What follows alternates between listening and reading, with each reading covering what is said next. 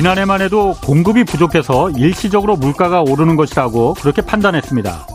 그러나 공급이 부족한 것도 물론 맞지만 비싸진 상품을 계속 사주는 그런 수요가 있으니까 이 물건값은 계속 올라가는 겁니다. 지금은 공급 부족뿐 아니라 수요까지 가세한 특히 인플레가 이거 대세라고 인정하고 이제 너도나도 서로 물가를 올리기 시작하는 만성적인 인플레 형태로 번지고 있습니다. 불쏘시개로 마른 잎을 태우는 작은 불은 뭐 마음만 먹으면 쉽게 끌 수 있지만 일단 이게 장작에 옮겨 붙으면 끄기가 무척 어렵습니다. 미국 연방준비제도는 경기 연착륙이 가능하다 이렇게 말하고 있지만은 실상은 경기가 경착륙해야만 이 물가가 잡힐 수 있다고 그렇게 판단한 듯 보입니다. 장작불로 번진 지금의 인플레는 극심한 경기 침체를 오히려 유도해야만 잡힐 수 있을 것이란 분석이 그래서 나오고 있습니다. 미국은 인플레가 꺾인다는 확실한 증거가 보이지 않는 한 예상을 뛰어넘는 공격적인 금리 인상을 멈추지 않을 듯합니다. 천문학적인 가계부채라는 약점이 있는 우리로선 정책의 목표를 성장이 아니라 철저하게 방어적으로 잡아야 합니다. 가계와 기업이 급격하게 무너지고 그래서 금융기관들의 건전성에 빨간불이 들어올 때 이거 어떻게 대응해야 할지 미리 준비해야 합니다. 그런 현상이 시작됐을 때는 이거 이미 늦은 겁니다. 네, 경제와 정의를 다잡는 홍반장, 저는 KBS 기자 홍사원입니다. 홍사원의 경제수 출발하겠습니다. 유튜브 오늘도 함께 갑시다.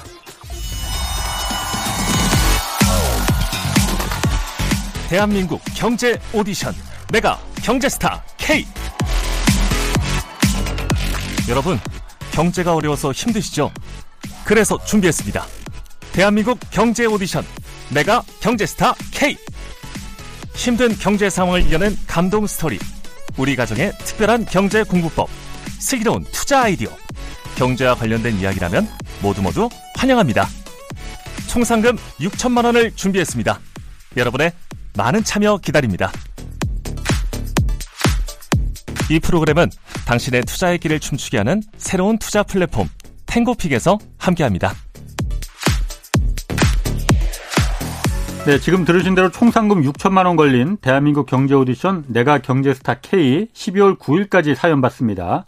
대상 2천만 원, 최우 수상 4명에게 500만 원, 월장원 50만 원씩 상금이 주어집니다. 사연은 홍사원의 경제쇼 홈페이지에 올려주시면 되는데 저희가 연락드릴 수 있게 연락처를 꼭 남겨주셔야 합니다. 뭐 이미 응모한 사연들 가운데서도 연락처 안 남겨서 저희가 뽑을 수 없는 안타까운 경우 꽤 있습니다. 어, 비밀글로 연락처 꼭 적어서 사연 보내주시기 바랍니다. 자, 오늘 홍사훈의 경제쇼, 오늘 one-point 경제 레슨 시간입니다. 이종우 이코노미스트 나오셨습니다. 안녕하세요. 예, 안녕하십니까. 이 센터장님은 경제스타 K, 여기 심사위원 중에 한 분이세요. 예, 아주 중책을 맡게 됐습니다. 정말 어깨가 무거우십니다. 예. 심사 잘 해주시고. 여태까지 시험만 봤지, 시험 어. 그, 이, 심사해 보는 건 어. 처음입니다. 그 색다른 경험일 것 같아요. 예, 그렇습니다. 자, 먼저 지금 저희 시작하자마자 유튜브 댓글에 지금 뭐 B2 지원하면 안 된다, 뭐 탄감이 웬 말이냐, 뭐 예. 이런 얘기 뭐 많이 올라와요. 예. 정부가 125조 원 규모의 금융 약자 지원 방안 내놨습니다. 예. 뭐좀 비탄감이다 뭐다 해서 뭐 많이 시끄러운데 일단 구체적으로 어떤 내용이에요? 일단 125조 플러스 알파가 어떻게 구성되어 있는지를 잠깐 말씀드리게 되면요. 예. 그 여섯 개로서 나눠져 있거든요. 하나는 예. 뭐냐면 자영업자하고 소상공인 채무 조정을 위한 새 출발 기금에 30조를 출연한다라고 예. 하는 거 하나 있고요. 두 번째는 저금리에 대한 프로그램에 8조 5천억 원. 예. 그 다음에 이제 안심 전환 대출 이게 예. 이제 부동산 관련한 부분이죠. 예. 그게 45조.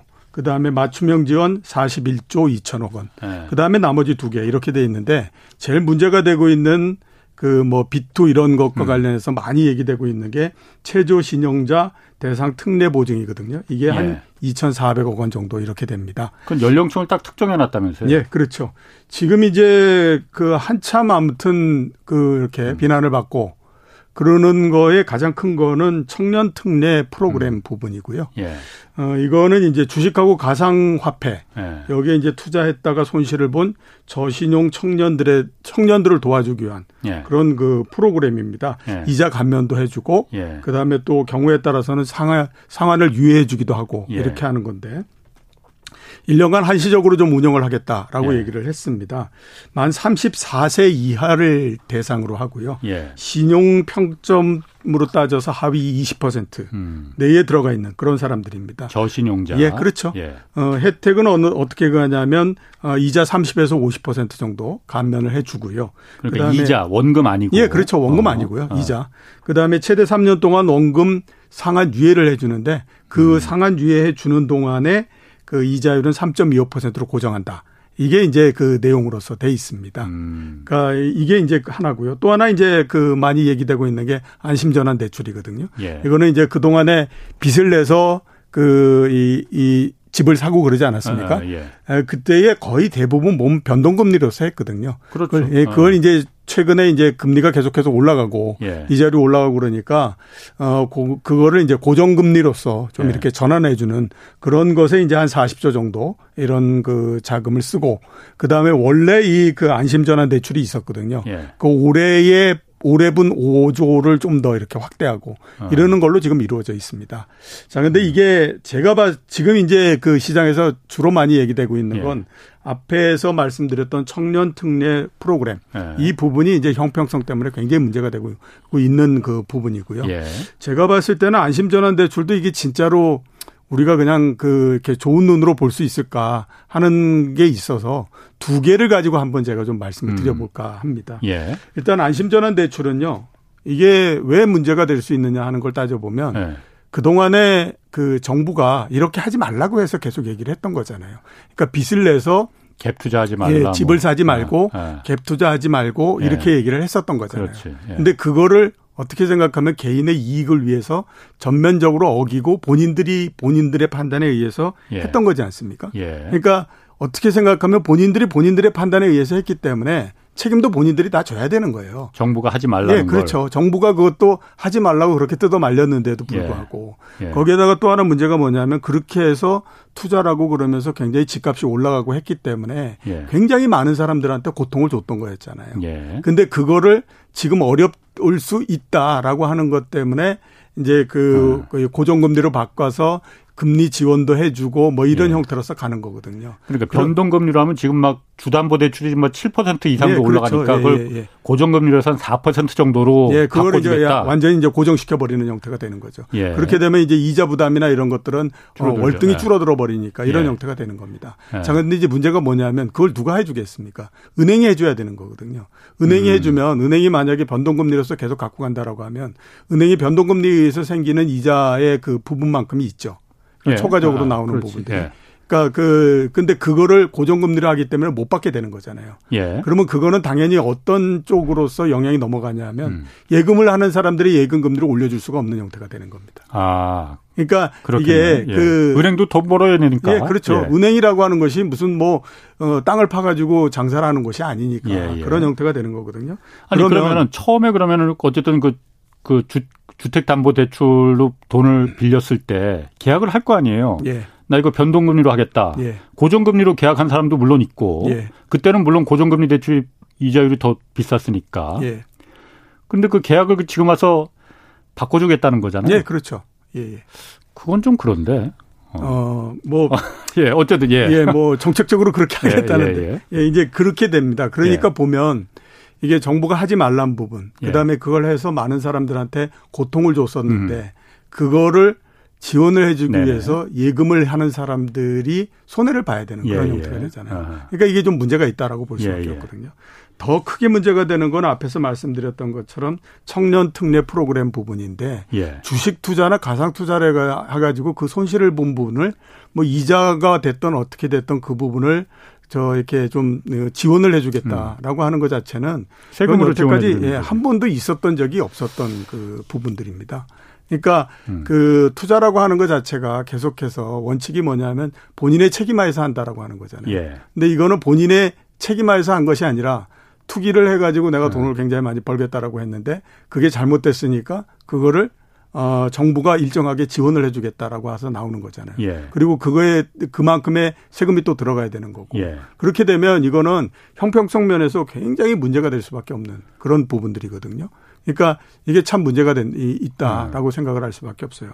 옛날에 2000년도에 한번 예. 그 재경부에서 그런 정책을 한번 할까라고 그 했던 적이 있었습니다. 뭐냐면 주식 투자를 해서 예. 그 손해를 보게 되면 본인이 그 전년도에 냈던 그 저 소득세 있지 않습니까? 음. 거기에서 일정 부분을 한번 제외해 주는 걸로 해가지고 추진해 볼까라고 얘기를 했어요. 그 방안을 네. 한번 내봤었거든요. 네. 근데 그때에 모든 사람들이 반대했습니다. 심지어 그렇지. 증권회사에 있는 사람들도 그건 말이 안 된다라고 네. 얘기를 했고 네. 그 제가 선봉에 서서 그러니까 말도 안 되는 일이다 어. 이렇게 그래서 예. 철회를 했었거든요. 예. 이거는 어떻게 생각하면 그 이 투자는 자기 책임 하에서 해야 된다라고 하는 원칙에 네. 어긋나는 거죠. 아. 그러니까 문제가 굉장히 생길 수밖에 없는 거고 아. 두 번째는 뭐냐면 아니 그 두 번째 가기 전에 주식은 몰라도 예. 코인 같은 경우에는 예. 지금 그 많이 벌어도 세금도 안 내잖아요. 예. 그 과세치가 정비되지 않았기 때문에 지금 세금을 물릴 수도 없는 건데 예. 세금을 내지도 않는 그 투자 행태에 대해서 뭐 행태라고 표현해서 좀 그렇긴 하다마는 그 손해 봤다고 해서 정부가 세금 들여서 그럼 제가 낸 세금이 물론 청년들이 다시 일어나야 되니까 예. 그 청년들을 위해서 탕감 이자를 뭐 탕감이죠 그게 시켜준다는 건 그 정의, 정의롭지 않은데 그렇기 때문에 아까 제일 처음에 말씀하셨던 것처럼 시작과 동시에 게시판이 네. 난리가 아. 났다. 예, 그거 아니겠습니까? 이건 아. 누가 생각한다고 하더 네. 누가 생각하더라도 이게 음. 정의롭지 못하다라고 하는 거는 모두 다가 인정을 하는 거거든요. 알겠습니다. 두 번째는 뭐 예. 어, 말씀하시죠? 그러니까 두 번째는 이제 네. 뭐냐면 지원을 잘못해주면 여러 가지 네. 형태로서 문제가 생길 수 있습니다. 예를 들어서 보게 되면요. 옛날에 1990년도에 예. 주식 시장이 한참 떨어져서 그때에 어떤 펀드를 만들었냐면 보장형 펀드라고 하는 걸 만들었어요. 예. 그러니까 그 투신사에다가 투신사가 이런 펀드를 보장형 펀드를 만들었는데 예. 운영을 해가지고 주식 투자 수익률이 많이 나게 되면 그대로 돌려주는데 예. 만약에 주가가 떨어졌다고 하더라도 예. 그저 정기예금 그 금리만큼을 우리가 보장해 준다라고 음. 하는 펀드를 만들었거든요. 예. 어떻게 생각하면 이게 투자 원칙에서 아주 어긋나는 형태의 펀드잖아요. 예. 그거의 결과가 어떻게 되냐면 그것 때문에 과거에 뭐 한국 투신 그다음에 대한 그 아, 이런 그 투신사들이 있지 않습니까? 예. 그게 부실화돼서 넘어가 버리는 형태의 음. 그, 그 예, 단초가 예. 됐던 거예요. 아. 그러니까 이게 원칙에 어긋난 일을 하면은 안 되는 거거든요. 예. 근데 지금 이제 계속해서 이 많이 문제가 될 음. 수밖에 없는 게 이게 원칙에 어긋날 뿐만 아니라 이게 좀 아무리 생각해도 말이 안 된다라고 하는 정책으로서 계속 나가기 때문에 이런 게 되는 거거든요. 뭐 당연히 빚 그럼 갚은 이자 꼬박꼬박 낸 사람들은 호구냐 뭐 이런 얘기가 당연히 뭐 그 불만이 나올 수밖에 없을 것 같은데 예.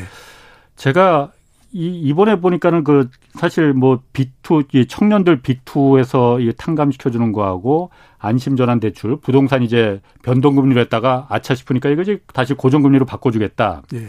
뭐 이 부분은 좀 문제가 있다고 보더라도 소상공인 자영업자들에 대한 아, 새출발 기금인가요? 이거는 예. 사실 저는 이건 당연히 해야 된다고 봐요. 물론 예. 이것도 그러니까 아니 그러면은 여태까지 이자 갚았던 자영업자 조금씩 아껴서 그, 그 사람들은 그럼 뭐냐라는 음. 불만이 있을 수 있겠지만은 어쨌든 소상공이나 자영업자들은 코로나 피를 일방적으로 떠안았기 때문에 그렇죠. 그 예. 부분은 국가가 책임져야 줘야 된다고 보거든요. 예. 그런데 나머지 아까 그 두 가지 그러니까 비투 그런 청년 특혜 그 특례 뭐 지원제도 예. 그거하고 안심전환 대출 이거를 하는 정부에서도 뭐 이유가 있을 거 아니에요. 예. 정부에서는 이걸 뭐라고 이유를 말하고 있습니까? 아 정부에서 아무튼 현재까지 공식적으로 얘기한 건 예. 어, 이게 취약계층을 좀 이렇게 보호를 해서 예.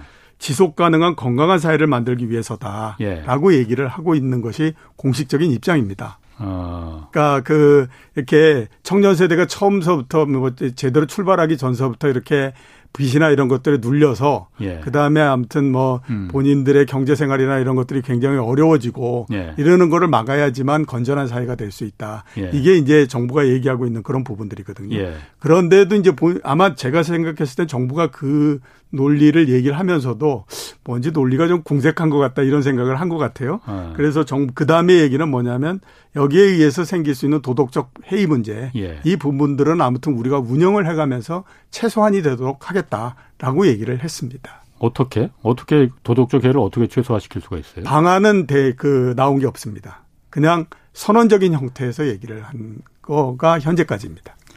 김주현 그 신임 금융위원장도 그래서 이 부분이 하도 논란이 되니까 기자들이 계속 이 부분을 좀 질문을 많이 한 것 같아요 네. 오늘 그랬더니 따뜻한 마음으로 이해해 달라. 네. 이런 말은 왜 하는지 모르겠습니다. 그러니까 아까 제가 말씀드렸잖아요. 어. 본인들도 논리를 만들어서 얘기를 하는데 예. 본인들이 생각하기에 본인들조차도 설득을 못 하는 거죠. 예. 그러니까 자꾸 이제 그 감성적인 형태로서 계속 나갈 수밖에 없는 거거든요. 음. 은행들 같은 경우에는 그럼 어쨌든 125조 원은 세금으로 지금 충당한다는 거고 예. 125조 원이면 다 되는 겁니까? 그냥 은행들 부담은 그럼 없는 거예요? 지금? 그렇지는 않죠. 앞에서 제가 말씀드렸던 것처럼 네. 그 이저 안심전환 대출 예. 그 부분에서 은행들 같은 경우에는 받을 수 있는 이자를 못 받는 거니까 아. 당연히 그에 따라서 생기는 부분들도 있다라고 봐야 되는 거고요. 음. 예. 뭐 사실 지난번에 그 이복형 금감원장이 은행들 대출 이자 장사 너무 하지 마라. 예. 뭐그 비슷하게 이제 뉘앙스를 풍기니까 이제 대출 금리들을 좀 내, 렸잖아요 그래서 예. 뭐 관치금이다 뭐 이런 논란도 있었는데 음.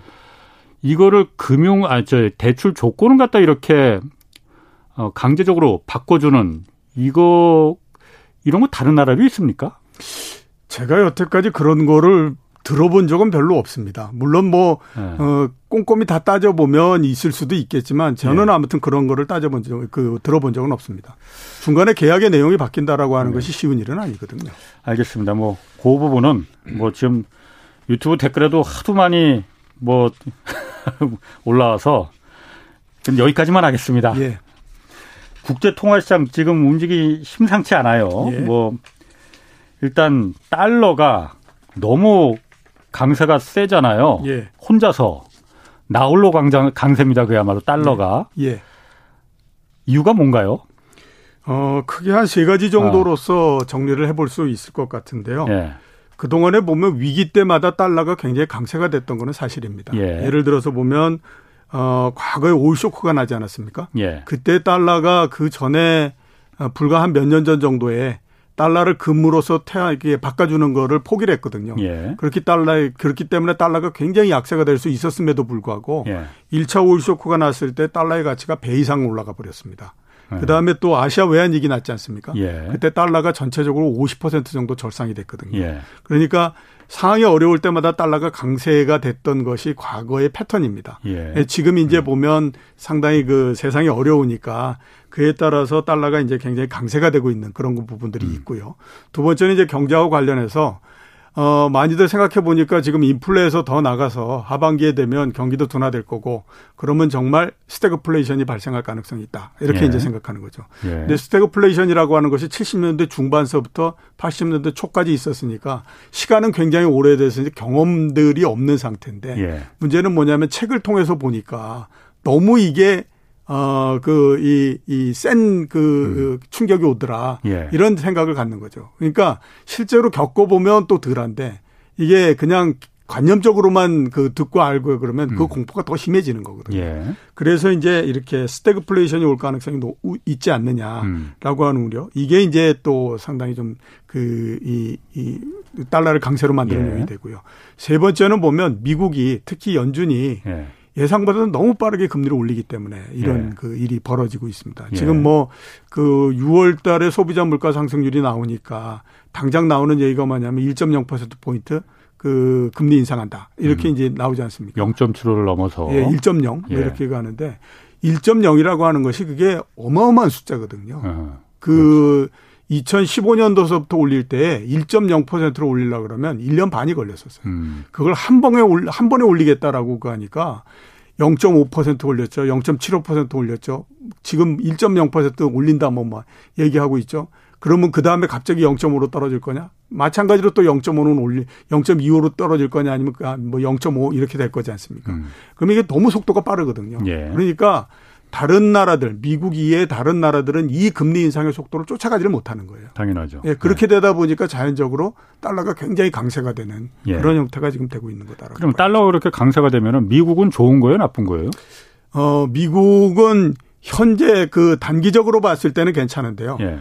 중장기 좀 시간을 좀 더 놓고 보게 되면 안 좋은 거죠. 네. 단기적으로 좋다라고 하는 부분들은 왜 그러냐면 지금 미국의 최대 현안은 역시 인플레지 않습니까? 그렇죠. 근데 네. 달러가 강세가 되면 강세가 될수록 뭐 그 해외에서 수입하는 거에 가격이 떨어지기 때문에 예. 당연히 인플레를 잡는 데에서는 조금 플러스가 될 수가 있습니다. 예. 그런 측면에서 봤을 땐 단기적으로 플러스가 되는데 예. 문제는 뭐냐면 시간이 좀 지나면 음. 달러가 계속해서 강세가 되면 이게 내부에 있는 여러 기업들이나 이런 데에 그 가격 경쟁력이 떨어져 버리거든요. 예. 그러니까 오히려 시간이 지나면 이제 경기가 둔화되고 그러는데 역할을 할 수가 있기 때문에 예. 미국 입장에서 봤을 때는 달러가 강세가 되는 게 이렇게 그 양쪽의 양면적인 그 모양을 갖고 있는데 당장에는 일단 아무튼 물가를 잡는 것이 최대 음. 현안이니까 예. 우선 여기에서는 뭐 그렇게 그 부분을 뭐그 어, 이 방어를 하려고 음. 노력한다든가 음.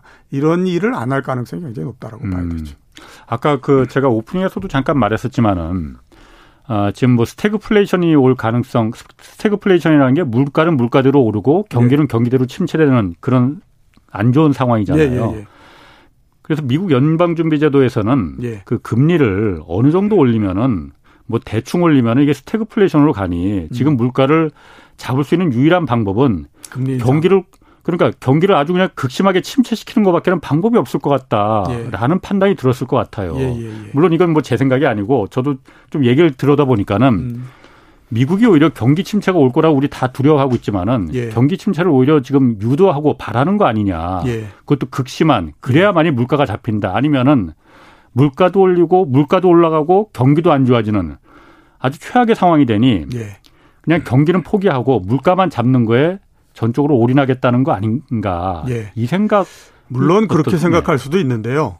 그거의 그 후폭풍이 어마어마하게 올 수도 있다라고 예. 봐야 되거든요. 음. 그러니까 지금처럼 금리를 아무 생각 없이 정말 엄청난 속도로 빨리 올리게 되면 예. 제일 문제가 될 수 있는 부분들이 뭐냐면 잘못하면 금융위기 납니다. 네. 그러니까 그 저번 시간에도 제가 말씀을 드렸었는데 예. 금융위기라고 하는 것이 자산 버블이 굉장히 커진 상태에서 금리를 시장이 감당할 수 없을 정도의 음. 빠른 속도로서 올리면 그에 따라서 문제가 생겨서 그 금융위기가 발생을 해버리는 네. 거거든요.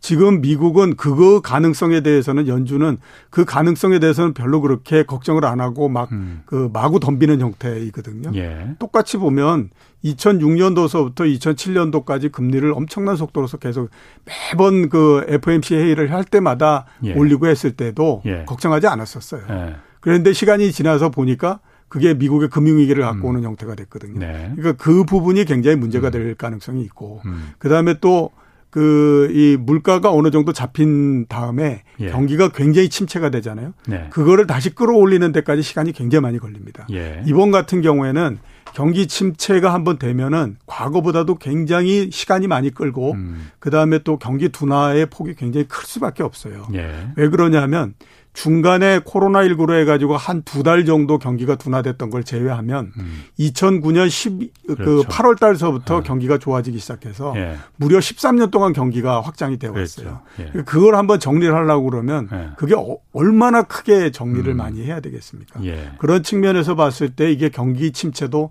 잘못되게 되면 상당히 음. 문제가 되는 거거든요. 예. 그렇기 때문에 양쪽의 균형을 잡아야 되는데 예. 지금 연준은 균형을 잡을 수 있는 능력도 없고 균형을 잡겠다라고 하는 생각도 별로 없는 상태죠. 음. 그러니까 무조건 아무튼 금리를 굉장히 빠른 속도로 올려서 일단 현안이 되고 있는 인플레를 꺼야 된다. 예. 이런 예. 걸로만 지금 가고 있는 상태. 이렇게 그렇군요. 봐야 되죠.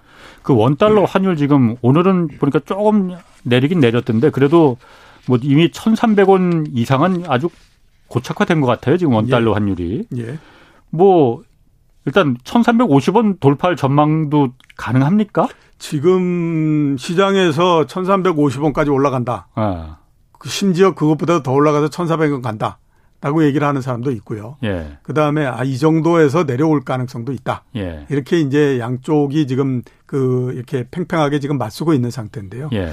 어, 제가 봤을 때는 일시적으로 1350원까지도 갈 수는 있는데 예. 오래 지속하거나 그러기는 쉽지는 않을 거다라는 생각은 듭니다. 그러니까 지금 이제 뭐 그 원화가 굉장히 약세가 되고 하는 거는 예. 다른 요인보다도 굉장히 큰 게 달러의 강세가 굉장히 크기 때문에 그렇거든요. 예. 그러니까 달러의 강세가 얼마만큼 더 지속될 것인가 음. 하는 것 때문에 그건데 예. 금리를 인상 미국이 혼자서 굉장히 빠른 속도로 올리고 이러는 건 지금이 어떻게 생각하면 피크라고 봐야 되죠. 그러니까 7월 달에 뭐 1.0%로 올린다, 음. 0.75%로 올린다 이렇게 가잖아요. 예. 그러면 8월 달, 9월 달 가서 계속 그런 형태로서 금리를 올릴 수는 없는 거거든요. 그러니까 금리 인상 폭이 0.5, 그다음에 0.25 이렇게 내려가는데 유럽 같은 경우에는 이제 시작하는 거거든요. 예. 그러니까 이제 네. 막 이제 드디어 처음에 0.5% 인상서부터 시작해가지고 시작하는 거기 음. 때문에 음. 그렇게 금리 인상을 미국이 일방적으로 계속했던 거 이건 이제 조금씩 약, 그 이게 그 약해질 수가 있다라고 예. 봐야겠죠. 그 다음에 좀 전에 말씀하셨던 것처럼 미국 정부도 현재로서 봤을 때는 인플레에 계속 몰입돼 있지 경기 둔화나 경기 침체는 몰입돼 있지 않은 상태거든요. 예. 그러니까 시간이 지나서 연말이 되면 미국 경기도 상당폭 둔화된다라고 봐야 됩니다. 예. 그렇게 되면 지금보다도 달러가 계속해서 강해지고 이럴 만한 요인 이거는 그렇게 크지는 않다라고 봐야 되겠죠. 그러니까 1350원 정도까지 일시적으로는 갈 수 있을 것 같은데 거기에서 계속 뚫고 올라가서 1400원 이거는 쉽지는 않을 것 같다라는 생각이 듭니다. 그 전제는 미국의 물가가 잡힌다는 정점을 찍는다는 그 전제가 있어야만 이게 가능한 거잖아요. 예. 그런데 만약에 1.0% 포인트 만약 이달 말에 올렸는데도 물가가 안 잡히면은 예. 왜냐하면 제가 아까 지금 불쏘시개가 아니고 장작에 불이 옮겨 붙은 상태니 이거는 끄기가 매우 어, 어렵다고 제가 말했잖아요. 예, 예, 예. 안 잡히면 어떻게 계속 올릴 수밖에 없는 거 아니에요. 왜냐하면 1980년대 예. 볼커 그 당시에 미국 연방준비제도가 그래서 금리를 20%까지 올렸잖아요. 예, 그렇죠. 물가 무조건 잡아야만이 이거 경기는 죽든 말든 음. 일단 물가는 잡아야만이 다른 걸 살릴 수 있다라고 해서 지금 연방준비제도도 그걸 다 머릿속에 지금 연상하고 있을 거란 말이에요. 예. 그렇게는 한데 네. 당장에 보면 7월 달에 그 6월 달 미국의 소비자 물가 상승률이 그 9.1% 이렇게 발표가 되니까 예. 그때 이제 1.0% 포인트 올릴 거다라는 얘기를 했지 않습니까? 예. 근데 최근에 보면 1.0%에서 0.75% 포인트로 낮아지고 있는 상태거든요. 근데 그거는 연방준비도 계속 바뀌었어요, 지금. 예, 예, 계속 어. 바뀌죠. 어. 근데 이제 그게 왜 제가 그 말씀을 예. 드리냐면 이제 그런 생각들을 좀 하기 시작한 거죠. 이게 물가라는 것도 중요하지만 이렇게 빠른 속도로서 금리를 올렸다가는 음. 경제가 견뎌내질 못한다. 예. 그러니까 여기에서 어, 속도 조절을 좀 해야 될 필요가 있다라고 예. 하는 거를 연준 내에서도 계속 얘기를 하고 있는 거거든요. 아. 마찬가지로 보면 그렇습니다.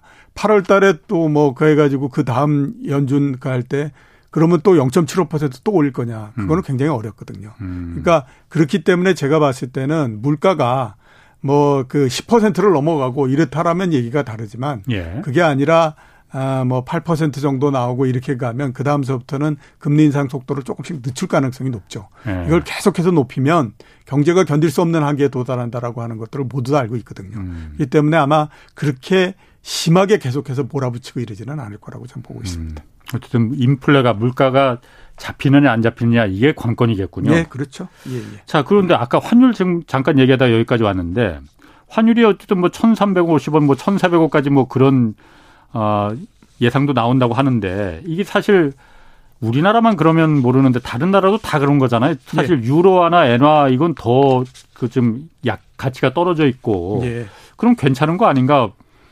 달러만 강하고 모든 나라 전 세계 통화들이 대부분 다 약해지면은 예. 뭐 걱정할 거 없는 거 아니야? 이런 생각도 들거든요. 그 그렇게 생각하면 이제 굉장히 어. 예, 아무튼 뭐 그래도 괜찮은 거죠. 그러니까 어. 많이들 최근에 그 그저 그 원화도 굉장히 약세가 되고 예. 그다음에 또 그 무역 수도 굉장히 적자가 크고 예. 이렇게 가니까 당장에 이제 많이 생각하는 게 이러다 외환위기 라는 거 아니야? 어, 어. 이렇게 이제 생각하지 예, 않습니까? 예, 예. 근데 이제 그때하고 지금하고의 가장 큰 차이는 예. 그 당시에는 달러가 이렇게 강해져서 다른 나라의 통화들을 계속 이렇게 약세로 만들거나 그러지 않았습니다. 근데 우리나라만 이제 그 난리가 나버렸기 때문에 그 위기가 발생을 했던 거였고요. 97년에 1997년에. 예, 97년도에. 근데 어. 지금은 어. 이제 오직 달러만이 어. 계속 강세기 때문에 예. 다른 나라 통화들은 모두 다 약세 이렇게 이제 되고 있는 거죠. 예.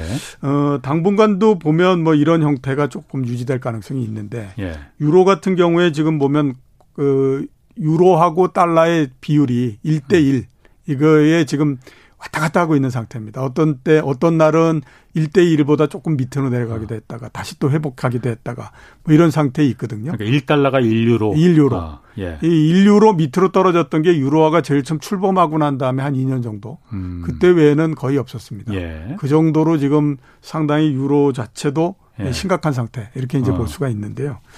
유로가 약해진 거는 크게 네 가지 이유를 많이 얘기하거든요.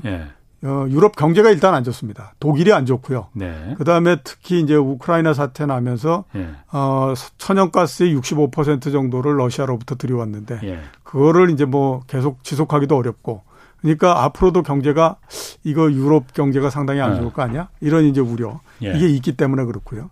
두 번째는 달러가 계속해서 강세가 되는 반대쪽에서 어 유럽이 금리를 인상하기는 하겠지만 여전히 보면 미국처럼 금리를 인상할 수는 없을 거다 라고 하는 우려가 있어서 또 이렇고. 유럽은 아직 금리 인상에 들어가진 않았죠. 예, 뭐 아직 곧 들어가지는 한다고는 않았죠. 하는데. 예, 예, 예. 예.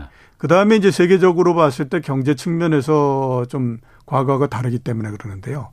2004년서부터 2006년도까지 미국이 금리를 계속해서 인상을 했었거든요. 예. 1%에서부터 5.5% 정도까지 올렸으니까 그때도 상당폭 올렸는데 그때는 금리를 인상하는데도 불구하고 달러가 강세가 되질 않았습니다. 예. 그때는 왜 그러냐면 세계 경제의 성장의 주도권을 중국이 지고 있었기 때문에 그렇거든요. 음. 그때 이제 신흥국들이 세계 경제에 들어오면서 신흥국들의 비중이 역사상 처음으로 선진국과 거의 맞먹는 수준에서 해서 중국이 전 세계의 성장을 주도를 어. 하고 있었어요. 예. 그렇게 되다 보니까 미국이 금리를 인상을 한다고 하더라도 달러가 그렇게 강세가 되지 않았고 예. 근데 이런 형태였거든요. 근데 이제 지금은 그런 게 아니죠. 음. 이게 아무튼 미국의 비중이 상당히 높아지는 형태가 되다 보니까 이렇게 된 거거든요. 예.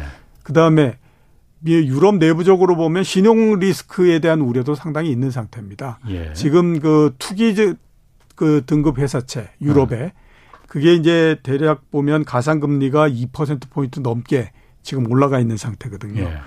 이2% 넘게 올라간 거는 금융위기하고 그다음에 유럽의 재정위기 2010년도 있지 않습니까? 예. 그리고 2020년도에 코로나 나고 이때 이후로는 처음이거든요. 예. 그래서 지금 유로가 계속해서 약세가 되고 있는 예. 그런 상태 이렇게 볼 수가 있습니다. 음. 지금까지 최고로 약세가 됐고요. 앞으로는 조금은 개선되지 않겠느냐라고 생각이 드는데 유럽도 내, 또 내부적인 그 문제를 갖고 있어가지고 음. 아주 빠른 속도로서 강해지거나 그러지는 않을 거라고 보고 있습니다. 아니 지금 그 금리 인상에 그러니까 긴축에 들어가지 않은 화폐가 예, 유로하고 일본 엔이잖아요. 예. 물론 중국은 좀 그 별개로 치고 근데 일본이야 뭐 그럴 수 있다고 쳐요. 예. 뭐 워낙 국가 부채가 많으니까 금리 올리면 그 이자 부담을 국가가 감당하지 못하고 또 엔저를 통해서 수출 기업들을 계속 그 좀 지원해 주는 그 목적으로 다 엔저를 이제 정책적으로 아베노믹스가 이제 이 지원했다고 하는데 유럽은 왜 금리를 안 올리는 거예요? 이렇게 엔 유로 가치가 이렇게 떨어지는데 예, 그러면 금리를 좀 올리면은 그게 그, 그 환율을 방어하는 방법도 될 수가 있는 거잖아요. 예. 우선은 유럽은 유로는 한 나라가 아닙니다. 그렇죠. 여러 어. 나라들이 모여 있는 거기 때문에 예. 금리를 인상하고 한다고 하더라도 여러 나라들의 사정을 모두 다 봐야 되는 거죠. 독일이 있고 이태리가 있고. 예, 그렇죠. 그러니까 독일 다르고 남부 유럽 다르고 예. 프랑스 다르고 또 동부 쪽에 있는 나라들 다르고 이렇기 때문에 예. 이거를 일괄적으로 언제서부터 그 해가지고 그냥 아그 어 이거 어. 물가 봤더니 물가가 높으니까 그러면 이번에 한 0.75% 올리죠. 어. 이거 하기가 굉장히 어렵다라고 하는 거예요. 여러 나라들의 사정이 다르기 때문에 이제 그런 부분들이 있고요. 아니 그- 왜왜 어려울까? 그잘 여러 나라가 있어도 어쨌든 예. 유로라는 돈인데 예, 돈값이 떨어지니까 예, 금리를 올려서 이 돈 가치를 좀 올리자 예. 유럽 여러 나라들이 예, 그런데 물론 독일이가 독일 같은 그 강국이 있고 그리스 같은 남유럽 좀 빈국이 있을 수 있어요. 근데 금리를 올리면 왜 안 되는 거죠? 그러니까 그게 금리가 오직 환율만 환율만을 위해서 금리를 올리, 올리고 내린다라고 하게 되면 그 이게 쉽게 결정을 할 수. 있죠. 예. 근데 금리를 올리고 내림에 따라서 예. 특히 올림에 따라서 예. 여러 나라들의 경제에 미치는 영향들이 음. 각기 다 다르거든요. 그러니까 독일 같은 경우에는 그거를 견딜 수 있는 힘이 상대적으로 세지만 다른 나라 같은 경우에는 지금도 어려운데 여기다 아. 금리를 올리면 더 어려워지고 뭐 이러니까 아, 금리를 올리면은 그럼 예를 들어 그리스 같은 나라는 국채를 발행해도 국채를 어, 누가 사지를 않겠군요. 예, 그러면 예, 그렇죠. 그렇기 때문에 이게 그 이 반응 속도가 굉장히 늦을 수밖에 아. 없습니다. 그리고 두 번째는 뭐냐면 아직까지도 유럽은 유동성 공급을 하고 하는 것들이 끝이 나지가 않은 상태입니다. 그러니까 아직까지 공식적으로 그 부양이에요, 예, 계속? 완화 아. 정책이 끝이 나지 않은 상태죠. 예. 그렇기 때문에 아직까지 시작을 못 하는 거고 예. 그걸 이제 예고를 했죠. 그래서 음. 이제 하반기 정도 들면서부터 우리도 그 유동성 공급을 끝을 내고 예. 그다음에 이제 또 금리를 올리고 어. 뭐 이렇게 하겠다라고 예. 얘기를 한 상태거든요. 예. 그래서 이게 유로는 유럽은 전체적으로 봤을 때 반응이 늦을 수밖에 없습니다. 음. 아까 그래서 그그 그 부분 그러니까 그 금리를 올리면은 각 나라마다 사정이 있기 때문에 왜냐하면 2010년도에 그 남유럽 재정위기 때도 예. 그때도 한번 유로존이 깨진다 만다 막 말이 있었잖아요. 예, 그렇죠. 근데 물론 그때는 독일이나 좀 잘 사는 나라들이 좀 지원을 많이 해줬던 것 같아요. 예. 그럼 이번에도 만약 그리스 금리를 올리면은 그리스 같은 나라들은 당연히 지금 뭐 제조업이라는 이런 게 없으니까는 국채를 발행해도 국채를 누가 뭐 팔든 그 그런 국채 수익률이 굉장히 막 국채 금리도 막 뛸 거 아니에요. 예, 예.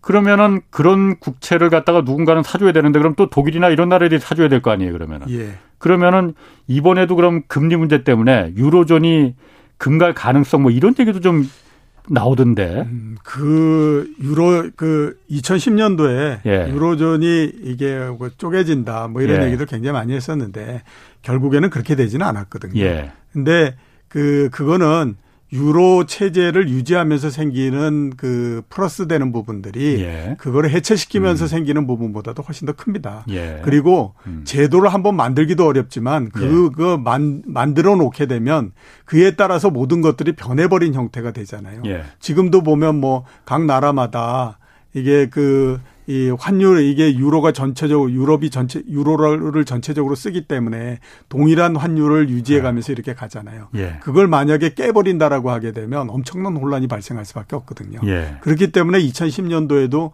유로 체제를 그 이게 그 붕괴시키거나 음. 이런 선택을 못했던 겁니다. 근데 이번에도 지금, 그럼 예, 이번은 예. 그때에 비해서는 굉장히 예. 약하다라고 봐야 되죠. 예. 그러니까 이번 같은 경우는 그것 때문에 유로 체제가 흔들리거나 그럴 가능성 거의 없다라고 보셔야 됩니다. 음, 그렇군요.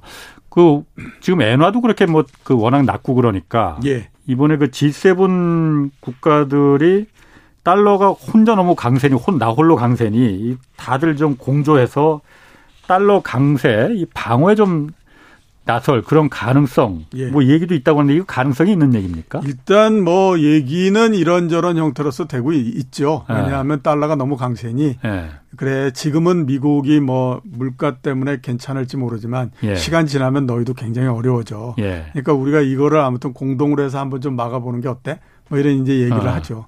근데 제가 봤을 때는 그게 실현될 가능성은 그다지 높지는 않다. 예. 이렇게 생각이 됩니다. 왜냐하면 우선 그 지금의 달러 강세라고 하는 건 누차 계속해서 말씀드렸던 것처럼 예.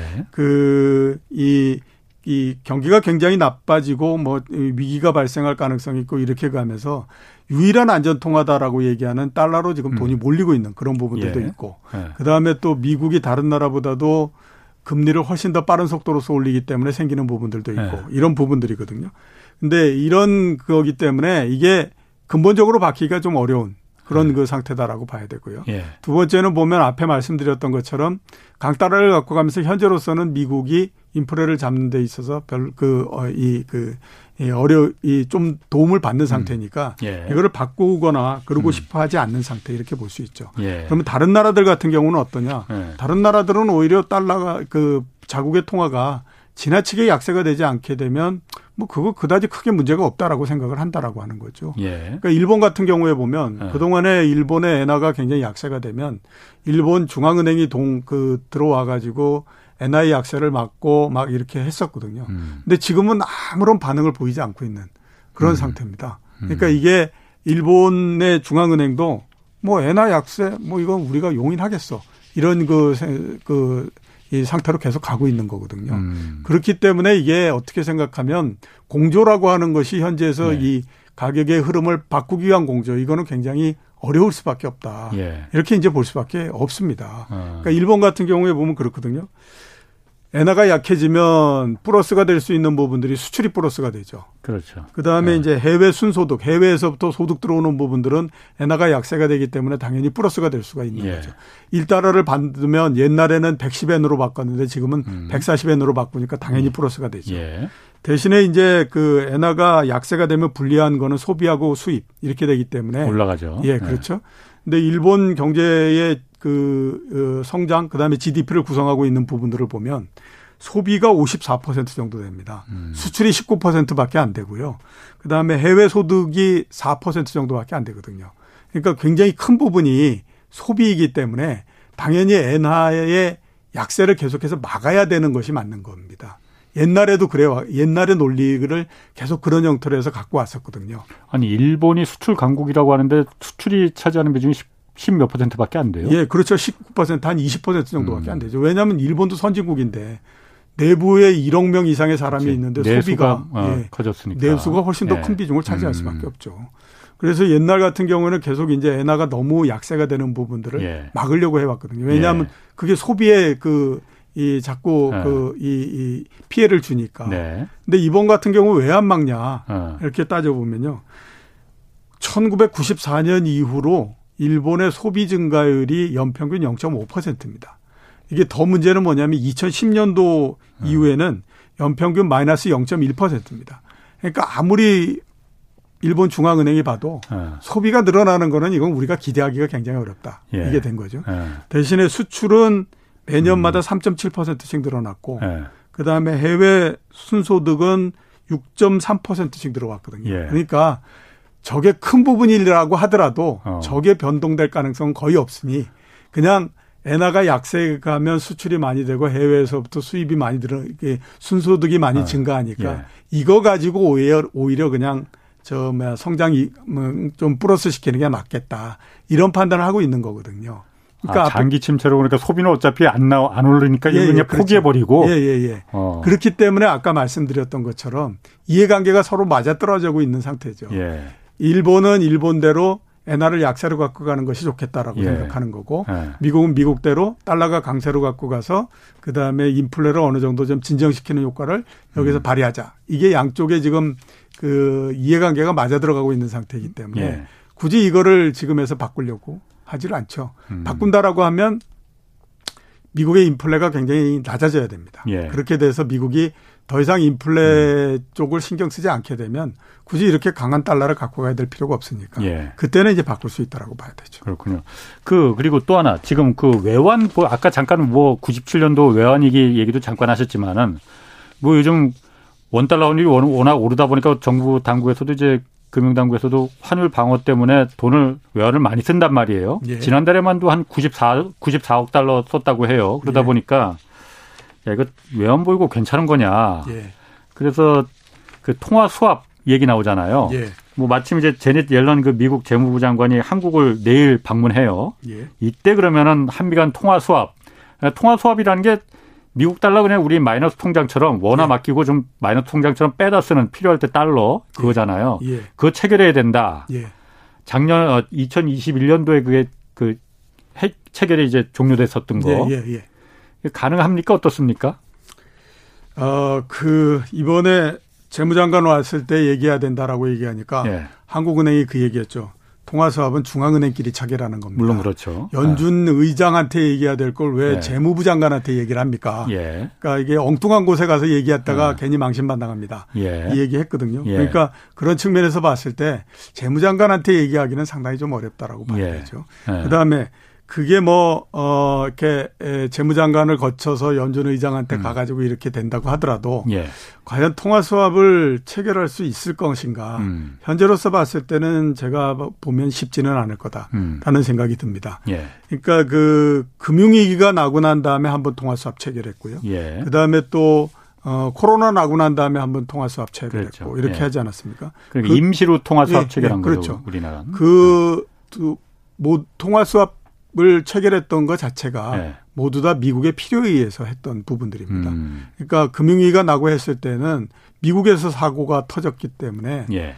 달러나 이런 부분들이 굉장히 안 좋아질 가능성이 높고 음. 이렇게 했죠. 그러니까 달러의 위상을 계속해서 확보하기 위해서라도 달러를 전 세계에다가 어느 정도 주요한 나라들에다가 뿌리는. 풀어줘야 될 네. 그럴 필요가 있었죠. 아하. 그게 이제 하나 있었고 두 번째는 보면 미국 때문에 문제가 생겨서 세계 경제가 굉장히 위축이 되니까 예. 일종의 어떻게 생각하면 세계 전체에다가 유동성을 공급해서 음. 그 다음에 그 경기를 부양시키고 해야 될 필요가 있었던 겁니다. 예. 그렇기 때문에 통화 수합을 우리나라를 비롯해서 네. 주요한 나라들에다가 체결을 해줬던 거였거든요. 예. 근데 지금은 보면 미국이 필요한 부분들은 별로 없어요. 지금 우리 그 이 통화 사업을 체결한다라고 하면 우리가 필요해서 지금 어, 그 해달라고 하는 거거든요. 미국은 오히려 달러를 빨아들여야 되는 예, 그렇죠. 지금은 거잖아요. 미국이 여러 번 계속해서 말씀드렸지만 미국 경제에서 최대 현안은 인플레입니다. 예. 그러니까 이걸 인플레를 어떻게 잡을 건가 하는 거가 굉장히 이제 그 이 관건인데 예. 지금 내부적으로도 보면 매달마다 일정 액식의 유동성을 줄여나가고 있는 상태잖아요. 그렇죠. 예. 근데 통화 사업을 통해 가지고 해외에다 돈을 공급해 준다. 이것 또한 그렇게 쉬운 일은 아니거든요. 그렇기 때문에 제가 생각했을 때는 통화 수합을 체결한다라고 하는 것이 그렇게 가능성이 높은 얘기는 아니다. 이렇게 음. 이제 보입니다. 그렇군요.